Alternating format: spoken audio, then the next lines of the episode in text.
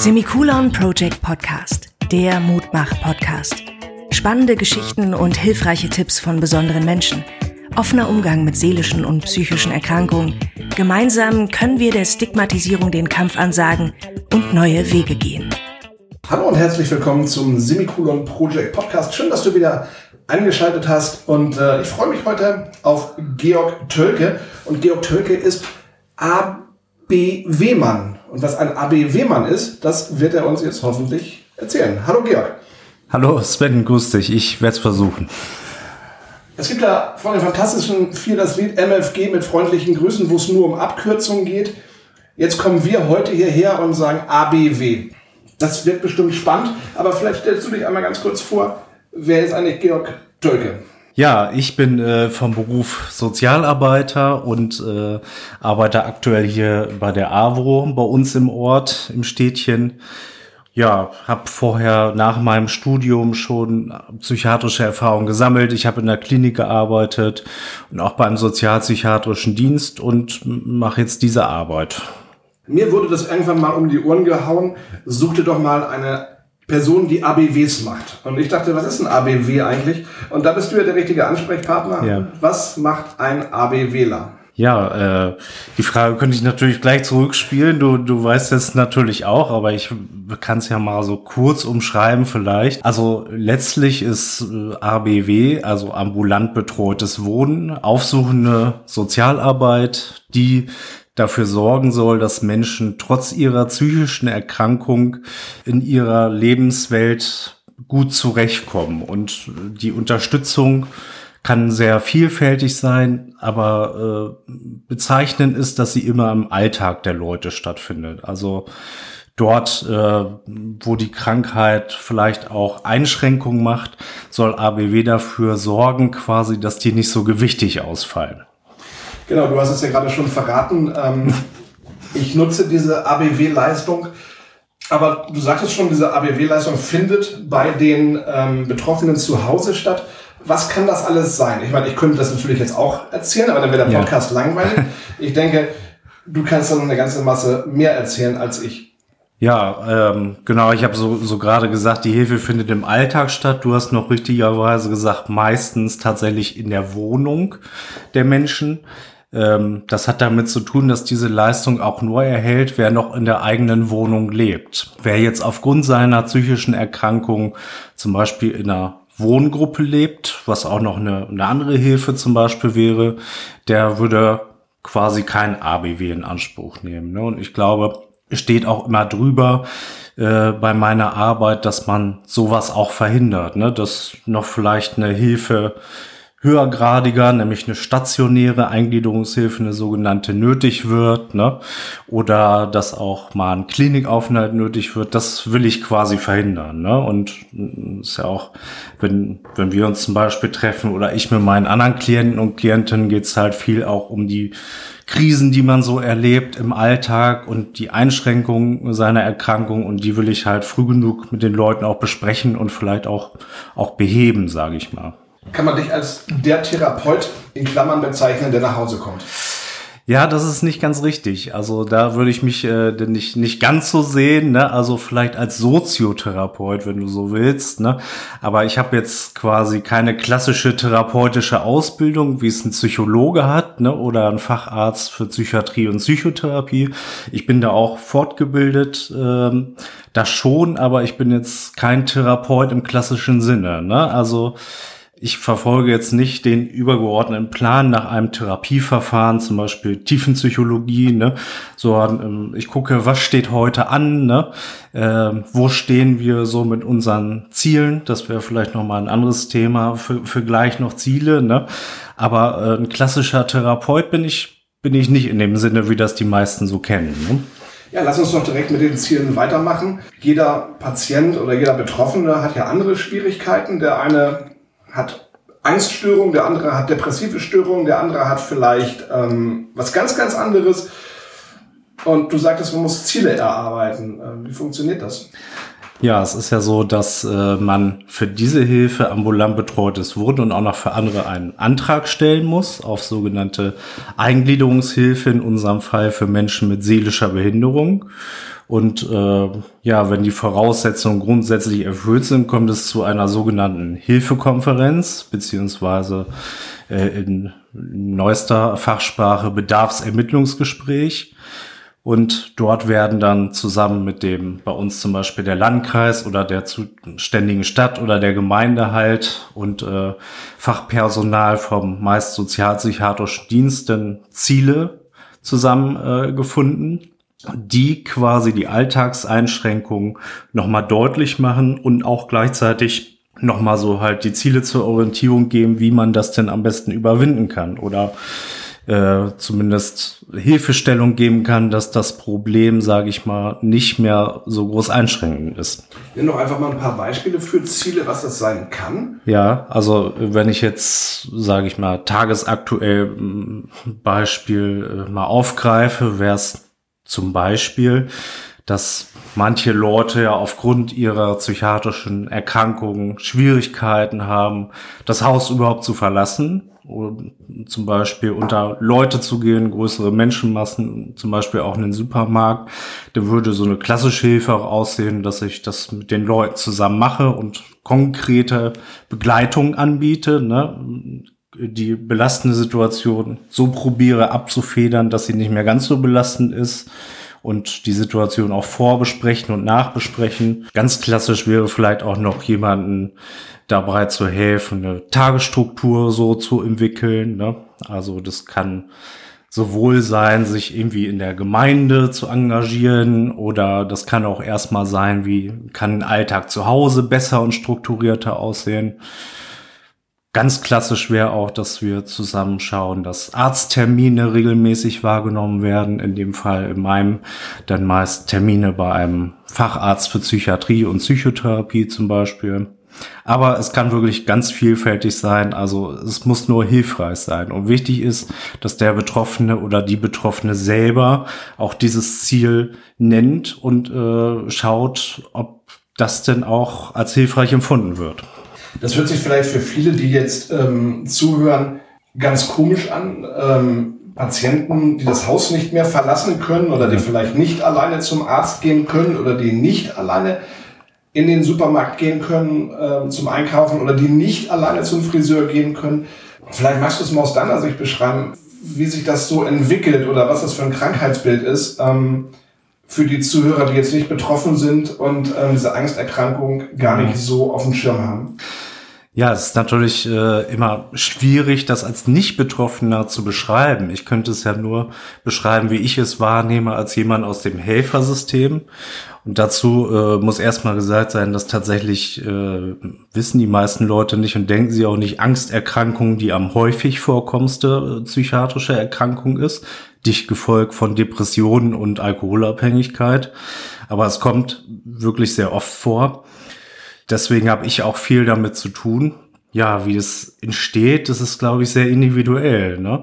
Aber das herauszufinden, das wäre dann eher wieder so eine Aufgabe für einen Psychotherapeuten oder eine Psychotherapeutin. Ich sage mal, wenn ich zu den Leuten komme, dann existiert das schon, ne? Und wir gucken dann zusammen, auch in Absprache übrigens am besten mit Therapeuten und Therapeutinnen, äh, wie wir da eine Konfrontation irgendwie stattfinden lassen und äh, die Leute erleben zu lassen, dass sowas auch gut gehen kann, ne? Oder dass man auch merkt, dass die Angst weniger werden kann. Also ist es für dich in deiner Arbeit total wichtig, dass du sagst, du brauchst den, den Therapeuten auf der einen Seite, du brauchst den Psychiater, ähm, wenn es um Medikamente geht, und du brauchst dann im besten Fall vielleicht noch die ABW-Leistung. Ja, also wie man sich so sein Helfersystem zusammenstellt, das ist individuell ganz anders. Ne?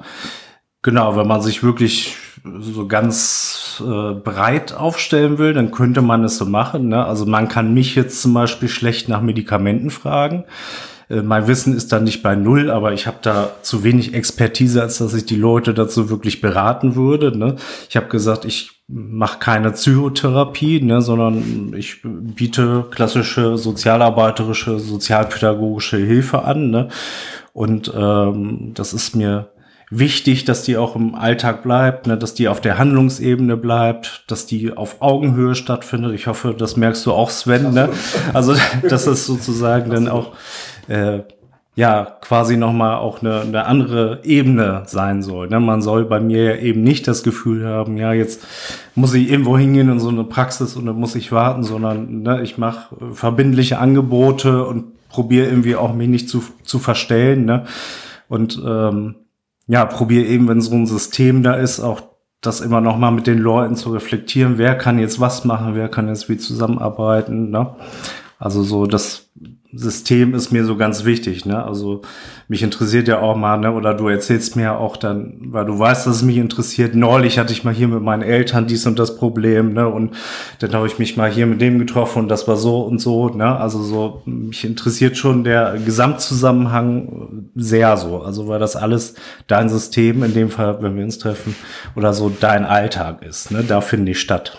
Für mich ist es eigentlich so. Ähm ja, wenn du kommst, ähm, da kommt jetzt ein Kumpel, mit dem ich eigentlich über alles reden kann. Ähm, wir können zusammen Eis essen gehen, wir können äh, zusammen einkaufen gehen. Ähm, aber zu Anfang hatte ich da echt Angst, wo ich dann dachte, so, oh, ABW, jetzt kommt da eigentlich jemand zu mir nach Hause, den kenne ich nicht und ähm, der will jetzt hier mit mir irgendwas ausarbeiten. Ähm, so der erste Gedanke, den ich hatte, so scheiße, der kommt bestimmt mit voll dem beklebten Auto, weil du arbeitest ja bei der, A ja. bei der AWO, bei der Arbeiterwohlfahrt. Und ich hatte gedacht, so scheiße, was sollen die Nachbarn denn denken? Das ist ja so der erste Gedanke immer, was sollen denn die anderen denken? Mhm. Und bevor du zu mir kamst, ähm, war noch eine charmante Kollegin von dir da. Und du warst dann zur Vertretung das erste Mal bei mir, wo ich dann sagte, Mensch, du, äh, ich glaube, wir beide sind eher auf einer Wellenlänge als mit deiner Kollegin, wobei sie wirklich sehr nett und charmant ist. Na klar. Und ähm, ja, wir haben dann gewechselt, was auch reibungslos ging. Ja, dann warst du das erste Mal da und dann saßen wir da und haben gesagt, ja, schön. Und jetzt? Also für mich ist es mhm. teilweise heute noch ähm, ungewohnt, peinlich, irgendwie, wenn ich sage, können wir mal einkaufen gehen. Ja. Ähm, ich glaube, das geht ganz vielen so. So dieses, ich weiß, dass ich das nicht kann, aber mir dann diese Hilfe zu holen, ähm, natürlich frage ich im Freundes-Bekanntenkreis nach und sage, ey, kannst du mal, mh, hm, ich müsste mal wieder das oder das erledigen. Aber jetzt kommt da echt eine fremde Person und die bitte mhm. ich jetzt um irgendetwas. Ähm, ja, das fällt mir sehr schwer. Wie siehst du das? Wie, wie ist es bei dir äh, mit, oder wie ist es mit den anderen Patienten? Ist das da ähnlich ja. oder äh, sind die dann total straight?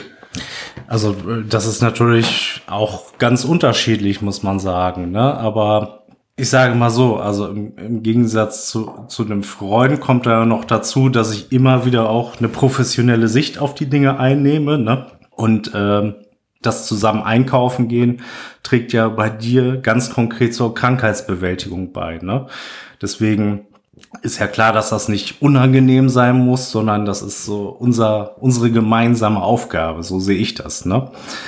Und ähm, deswegen, äh, ich hoffe, das hast du auch mittlerweile ein bisschen abgelegt und ja. weißt, ja. dass du mich fragen kannst, ne, dass das, dass das klar ist. Aber ähm, es ist bei jedem so ein bisschen anders. Kommt, kommt auf den Typ an, glaube ich. Ne? Also ob, ob einem das jetzt so unangenehm ist. Also mittlerweile ist es, ähm, das hört ihr wahrscheinlich auch sehr, ähm, ja, ein gutes Verhältnis zwischen ja. uns und äh, wir sehen uns zweimal die Woche für anderthalb Stunden. Und das wird auch in diesem ähm, Bedarfsplan, Hilfeplan, Hilfeplan ähm, ja. festgelegt. Ähm, jetzt einfach mal die Frage, wie komme ich denn da überhaupt hin? Ich bin vielleicht das erste Mal ähm, stationär oder ambulant ähm, unterwegs, um mich mit der Krankheit auseinanderzusetzen, beziehungsweise habe noch gar keine Diagnose. Aber die Freunde haben gesagt, ey, mit dir stimmt was nicht oder der Partner oder wer auch immer. Jetzt bin ich in der, in der Psychosomatik oder in der Psychiatrie stationär oder wie schon gesagt ambulant und jetzt kann ich ja nicht hingehen und sagen, ich will ABW haben. Wie mhm. ist das so vom Ablauf her? Was kann ich beantragen, wenn ich jetzt aus der Klinik rauskomme? Und wann kann ich ABWs beantragen? Ja, ist jetzt erstmal eine, eine ganz vielschichtige Frage. Äh, ne? Du, du weißt es auch so ein bisschen, du hast es ja selber alles durchgemacht, aber wenn du als Zuhörer also äh, in der Klinik bist, ne, dann äh, würde ich da erstmal an äh, alles zur Sprache bringen ne, und äh, würde mich beraten lassen. Ne, das kann man natürlich bei jedem im, in so einem Team, ne, aber wenn es jetzt so um Nachsorge geht, finde ich, ich habe es ja auch mal beruflich gemacht, auch immer den Sozialdienst einer Klinik. Guten Ansprechpartner. Der kann einen in der Regel sehr gut beraten, was es so gibt ne, und wo ich welchen Antrag stelle und was so möglich ist und was vielleicht nicht so möglich ist. Wenn ihr jetzt nicht in der Klinik seid und denkt, ähm, vielleicht wäre das mal eine, eine gute Hilfe, dann könnt ihr euch auch immer an den sogenannten sozialpsychiatrischen Dienst wenden. Den gibt es in jeder Stadt und in jeder Gemeinde. Es ist gesetzlich quasi vorgeschrieben, dass es den gibt. Das müsst ihr nur googeln. Und da arbeiten auch Sozialarbeitende und Ärzte und Ärztinnen, die auch zu diesen Themen nochmal beraten, wenn sie jetzt nicht im Krankenhaus sind, weil so weit soll es ja gar nicht kommen. Deswegen immer der Appell, sich früh genug Hilfe zu holen. Sie können auch immer Ihren Hausarzt ansprechen bei, bei solchen Problemlagen. Aber jetzt so ein spezieller Ansprechpartner, der immer verfügbar ist, gleich für Bürger, ist immer der sozialpsychiatrische Dienst. Finde ich eigentlich immer einen guten Ansprechpartner. Habe ich ja auch schon meine Erfahrungen gesammelt. Ja. Ich finde das total wichtig, das hast du ja vorhin auch schon gesagt, ähm, sich bereit aufzustellen. Weil ich merke, dass durch, durch die Podcasts oder auch durch Gespräche Viele haben noch nicht mal einen Therapeuten. Die sagen dann, ach, ich mache das alles mit mir selber aus. Und Medikamente, oh Gott, geh mal weg mit Medikamenten, die will ich sowieso nicht. Und in die Klinik äh, gehe ich ganz bestimmt auch nicht. Und ich finde, da wird es dann ja schon irgendwo schwer, wenn du wirklich diese ganze Sache äh, alleine bewerkstelligen willst. Und ich finde, ja, was ich ja schon sagte, dass man bereit aufgestellt ist, finde ich total wichtig. Und ähm, ja, auch der Gang in die Klinik um überhaupt erstmal diagnostiziert zu bekommen, mhm. was ist denn eigentlich nicht in Ordnung mit mir oder was, natürlich ist jeder Mensch in Ordnung, aber was stimmt jetzt nicht mit mir im Moment, mhm. was ist da los? Von daher finde ich, die Klinik ist erst so der erste Schritt, den man gehen sollte. Ja, also würde ich vielleicht nicht so unterschreiben. Ne?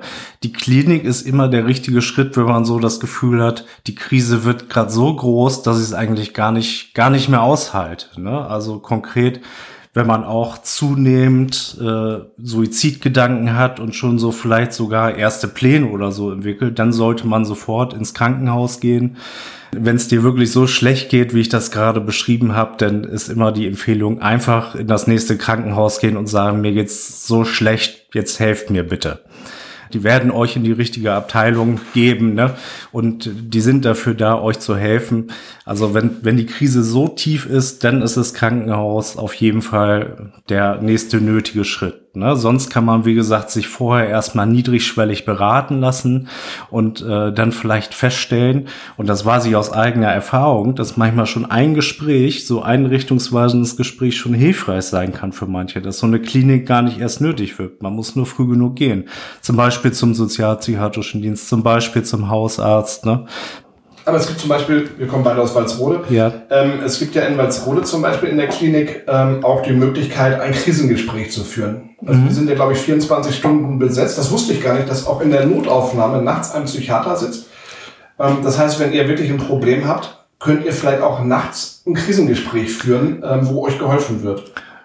Ja, na, na klar, wenn die Krise schon so groß ist, ne, dann äh, egal ob da ein Psychiater sitzt oder nicht, dann in, dann in die Klinik auf jeden Fall. Bin ich ganz bei dir, Sven. Ne? Aber ich sage, wenn man schon so so merkt, dass sich sowas andeutet, wenn sage ich mal die Stimmung immer schlechter wird, ne, und das dann auf einmal eine ganze Woche anhält, ne, und man da gar nicht mehr so rauskommt, ne, dann so, sollte man das früh genug quasi jemanden erzählen, ne, jemanden mit jemandem darüber reden, ne, und ähm, bei so, so ein Krankenhaus, ne, klar, das, das ist, da ist Fachpersonal, das ist nicht schlecht, da, dahin zu gehen, ne, aber es ist wirklich ja auch dann schon äh, erstmal eine, eine große Nummer, wenn man quasi ins Krankenhaus muss. Ne? Und besser ist es, sich früher quasi mitzuteilen, das sage ich ja nur. Ne? Das heißt, du würdest dann sagen, ähm, der Psychotherapeut wäre dann auf alle Fälle eine gute Hilfe. Ja. Oder beziehungsweise ähm, auch die Ergotherapie, wo viele ja denken, Ergotherapie ich, ähm, da falle ich dann ein bisschen Holz rund, aber das ist ja nicht so. Darüber haben wir ja auch schon einen Podcast gemacht. Ja, war mal eine Kollegin da. Da war eine Kollegin da. Ich glaube, ich muss ja. mit der AWO sprechen hier, die ganzen Mitarbeiter der AWO hier zu Besuch im Podcast. Ja, ja wir, machen, wir machen hier gute Werbung für die AWO, ne? Also. Läuft. aber wie schon gesagt, auch das ist ja möglich. Ähm, einen Ergotherapieplatz zu kriegen, der wahrscheinlich schneller möglich ist als ein mhm. Psychotherapeut, weil ich weiß gar nicht, wie die Wartezeiten jetzt hier im Heidekreis sind. Vielleicht weißt du da irgendwas drüber? Also man muss leider immer von einem halben bis dreiviertel Jahr realistischerweise ausgehen. Ne? Das ist deutschlandweit eigentlich so. Ja, und da kann es ja schon zu spät sein. Und bei der Ergotherapie ja. weiß ich jetzt, ich war gestern da gewesen, ähm, Wartezeit von ein bis zwei Monaten, vielleicht auch drei Monate. Also beim, bei der Ergotherapie mhm. Bekommt ihr schneller einen Platz als beim Therapeuten und ähm, da kann euch natürlich auch schon weitergeholfen werden, weil die natürlich auch dieses, ja, diese ähm, Probleme direkt äh, mit euch angehen. Bevor ABW kommt, also ambulant betreutes Wohnen, gibt es dann noch die APPs, auch ein Podcast drüber. Auch wieder eine AWO-Kollegin. ähm, das heißt, bevor ich ins ABW komme, kann ich das APP ähm, beantragen. Das kann ich ja direkt in der Klinik schon sagen, wenn ich in die Klinik gehen sollte, dass ich sage, Mensch, ich möchte ambulant psychiatrische Pflege haben. Äh, ja, das ist richtig. Also das kann man ja auch noch mal kurz anreißen, wieder aus der Position aus der Klinik. Da äh, vielleicht können wir einmal kurz skizzieren, was ja. das ist. Ne? Das ist dann äh, eine ähnliche Leistung, wie ich sie so mache, wie ich sie beschrieben habe also auch im Alltag stattfindende aufsuchende Hilfe, umgesetzt in dem Fall von Krankenpflegerinnen und Krankenpflegern, die meistens auch psychiatrisch fortgebildet sind, die auch aufsuchende äh, Hilfe im, im, Alltag anbieten und Krisen auffangen sollen, psychiatrischer Natur und vor allen Dingen auch genau zum Beispiel direkt nach der Klinik stattfinden können mit einer Verordnung, um äh, quasi so den, den Fall nicht so tief zu machen, um nach der Klinik Tagesstruktur zu bieten. Genau. Also auch ein wichtiger Punkt in der Klinik, wenn wir von der Klinik sprechen, ja, ähm, dort schon auf alle Fälle mit den Sozialberatern zu sprechen und zu sagen, Mensch, ähm, ich hätte gerne eine Verordnung für die Ergotherapie und ich hätte gerne eine Verordnung für die ambulant psychiatrische Pflege, ja. um überhaupt, wie du es ja gerade richtig sagtest, ja. erstmal aufgefangen zu werden und nicht in dieses tiefe Loch, weil ähm, viele, die das den Klinikaufenthalt noch nicht erlebt haben, es ist ja wirklich so, ähm, du bist ja unter so einer, unter so einer Schutzglocke, unter so einer Käseglocke, ja. wie es ja immer so schön gesagt so. wird. Und alles ist so sehr nice und alles ist toll und wir haben uns auch alle lieb. Aber dann kommt der Tag der Entlassung und dann stellst du fest, äh, hier draußen ist ja alles doof. In der Klinik war es viel schöner und hier draußen ist alles scheiße. Ja. Da haben wahrscheinlich auch ganz viele Probleme mit, oder? Genau, also natürlich, äh, da, da kriegt man Erstverordnung. Wie gesagt, die Beratung steht immer davor. Was ist das eigentlich? Ist das hilfreich? Ne? Für jeden ist was anderes hilfreich und äh, ne, es gibt natürlich auch keine Verpflichtung, diese Hilfe in Anspruch zu nehmen, aber es, es kann eine passende Hilfe sein. Und äh, es ist so, dass wenn man jetzt wieder von dem Punkt der Klinikentlassung ausgeht, kann man dort Erstverordnungen bekommen, die äh, zum Beispiel bei psychiatrischer Krankenpflege für zwei Wochen erstmal gelten. Und wenn man dann in der Zeit feststellt, das ist hilfreich, dann kann man das äh, noch verlängern lassen mit einer Folgeverordnung. Aber man kriegt direkt eine mit und die organisieren das auch für einen, dass man erstmal was hat. Jetzt haben wir natürlich über das Beispiel Klinik gesprochen. Wie ja. ist denn das, wenn ich jetzt einen Therapeuten finde? Mhm. Am besten, im besten Fall auch noch einen Psychiater finde? Ja. Können denn ähm, die Therapeuten oder die Psychiater auch diese Verordnung ausstellen? Die sind sogar prädestiniert dafür. Also der kann euch ja für psychiatrische Krankenpflege dann äh, eine Verordnung bis zu vier Monate erstmal ausstellen. Im, ja, es gibt auch noch Wege darüber hinaus, aber wir sagen jetzt mal bis zu vier Monate wird wird ja auch noch ein extra Podcast dazu geben, ne? Ja. Und ähm, genau, also Psychiater wären prädestiniert dafür, Verordnung für Ergotherapie und äh, psychiatrische Krankenpflege auszustellen. Es geht aber auch über den Hausarzt zur Not. Ich habe gehört von einer Bekannten, die hat mit ihrer Psychologin, die, mit ihrer Psychiaterin gesprochen und hat gesagt, ich hätte gerne APPs. Und da hat die äh, Psychiaterin gesagt, nö. Was hat denn so eine Person für Möglichkeiten? Ja, also die, das ist jetzt sehr grob zusammengefasst, sage ich mal. Äh, äh, aber die Psychiaterin, das würden wir jetzt mal unterstellen, hatte dann vielleicht auch gute Gründe zu sagen, dass das nicht hilfreich ist. Das äh, kann, kann ja auch sein. Also sonst kann ich mir nicht vorstellen, warum sie das denn, denn verweigert hat. Ne? Also ich kenne ja jetzt äh, deine Bekannte nicht ne? und die Gesamtsituation. Ne? Also Aber im Normalfall sagst du, es ist kein Problem, so eine Verordnung zu bekommen. Im, Im Normalfall nicht, ne? wenn man sich quasi über die Problemlage unterhält und feststellt, dass die Indikation dafür gegeben ist, wird natürlich kein Psychiater und keine Psychiaterin sagen, nee, mache ich nicht aus irgendwelchen Budgetgründen oder so. Das kommt nicht vor eigentlich. Aber es ist wie bei allen Sachen, die medizinisch verordnet werden. Es muss eine Indikation vorliegen. Und vielleicht war das bei deiner Bekannten denn mal nicht der Fall. Das weiß ich nicht. Aber ähm, das ist in der Regel kein Problem, so wie ich es wahrnehme, da erstmal. Also ich hatte auch nie Probleme gehabt, irgendwelche Verordnungen zu bekommen und auch keine, ähm, keine Probleme mit den Folgeverordnungen. Also es mhm. funktioniert alles sehr gut. Wichtig ist ja nochmal zu wissen, glaube ich, ähm, dass die ambulant-psychiatrische Pflege, also die APPs, von der Krankenkasse finanziert wird. Und wenn wir jetzt über ABW sprechen, das was du jetzt machst, das wird übers, über den Landkreis, also über Sozialamt ähm, genau. finanziert. Hier bei uns wäre es der Landkreis, ne? es kann aber auch die Stadt X sein, ne? also Städte und Gemeinden äh, sind dann dafür zuständig. Bei der Krankenkasse ist es so, ich habe die Verordnung, ich suche mir eine Organisation, die das macht. In dem Fall hier in, in, im Heidekreis vielleicht die äh, Arbeiterwohlfahrt. Ähm, das ist ja noch alles ganz easy.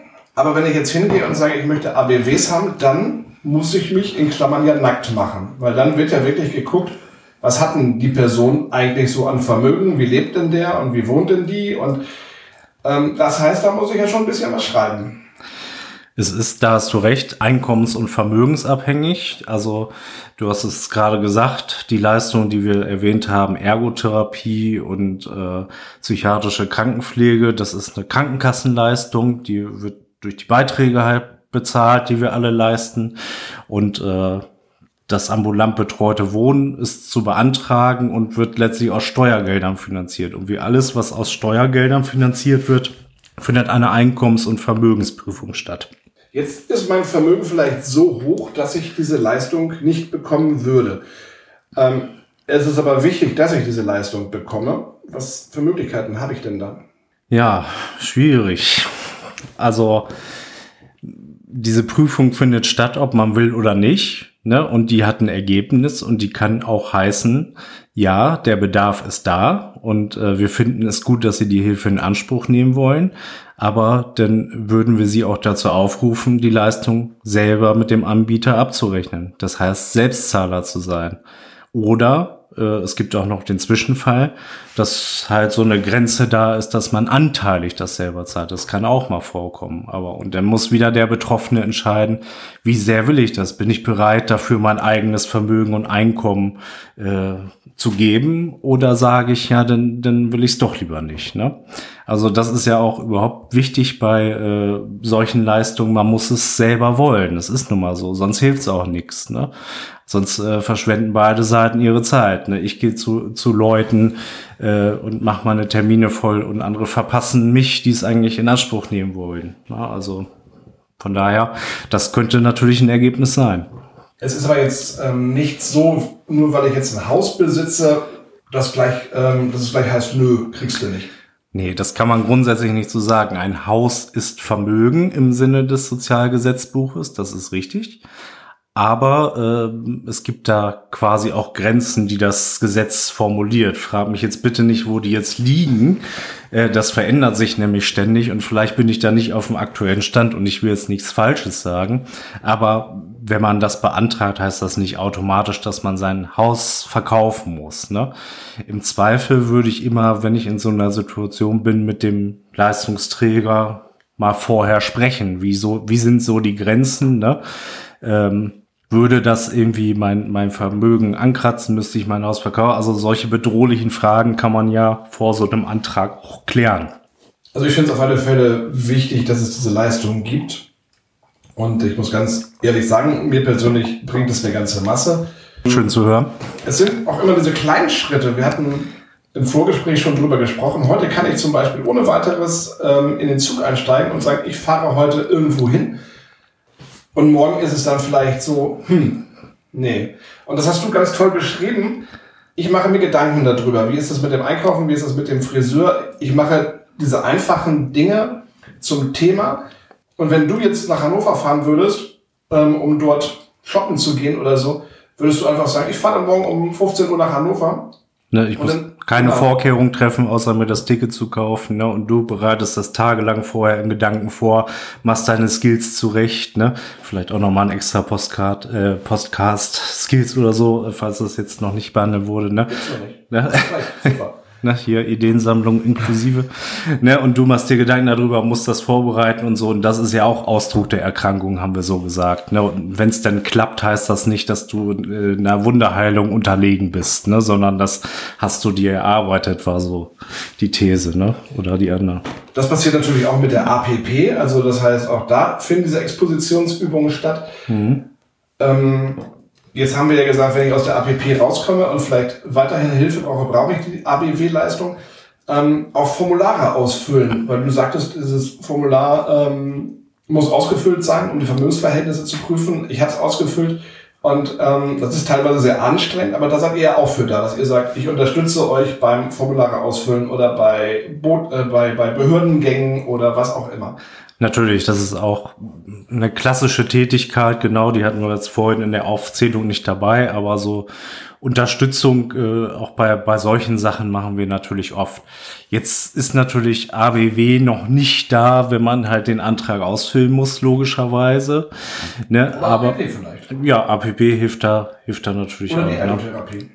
Oder die Ergotherapie wird sich vielleicht auch noch erbarmen, das weiß ich aber nicht. Ne? Die könnten auch sein, dass jetzt nicht meine, äh, ne, äh, das, da kann ich jetzt nichts zu sagen, ne? aber auch bei, bei Antragssachen kann man sich immer schon an den äh, Leistungserbringer wenden. Da hast du schon recht. Ne? Wenn ich jetzt weiß, ich will bei der AWO zum Beispiel dann hinterher ABW haben, dann helfen, helfen wir auch beim Antrag. Ne? Und so macht das, glaube ich, jeder. Da hast du schon recht, ja. Also wenn wir das jetzt nochmal zusammenfassen, APP oder ABW, was ja ähm, auf den ersten Blick fast identisch ist, ähm, helft ihr Menschen, psychisch kranken Menschen, die ihr Leben ohne fremde Hilfe nicht meistern können. Klingt jetzt ziemlich, ziemlich drastisch, ne? als ob das auch nur wir sein könnten. Ne? Das will ich jetzt nicht beanspruchen. Ne? Also ich, ich würde es dann noch mal so sagen, also wir helfen die Beeinträchtigung, die durch die psychische Erkrankung, die seelische Behinderung entstanden ist, zu lindern, sage ich mal. Oder äh, ja, vielleicht auch einige Sachen ja zu beseitigen, vielleicht sogar, wenn es gut klappt. Ne? Also also ich könnte jetzt auch sagen, wenn du jetzt zu Besuch kommst und ich krieg irgendwie nichts, ich krieg's nicht auf die Kette, für mich zu kochen, weil ich esse dann irgendwie nur Toast und Leberwurst, dass du dann sagst, komm, wir kochen mal zusammen. Das könnte auch theoretisch mhm. Teil, Teil der Leistung sein, dass man mal sagt, ne, was kann man sich mal wann kochen, ne, und kann man vielleicht noch mal gesünder kochen und äh, wollen wir nicht vielleicht mal zusammen mal eins kochen? Na klar, das, das kann theoretisch auch die Hilfestellung sein, ja.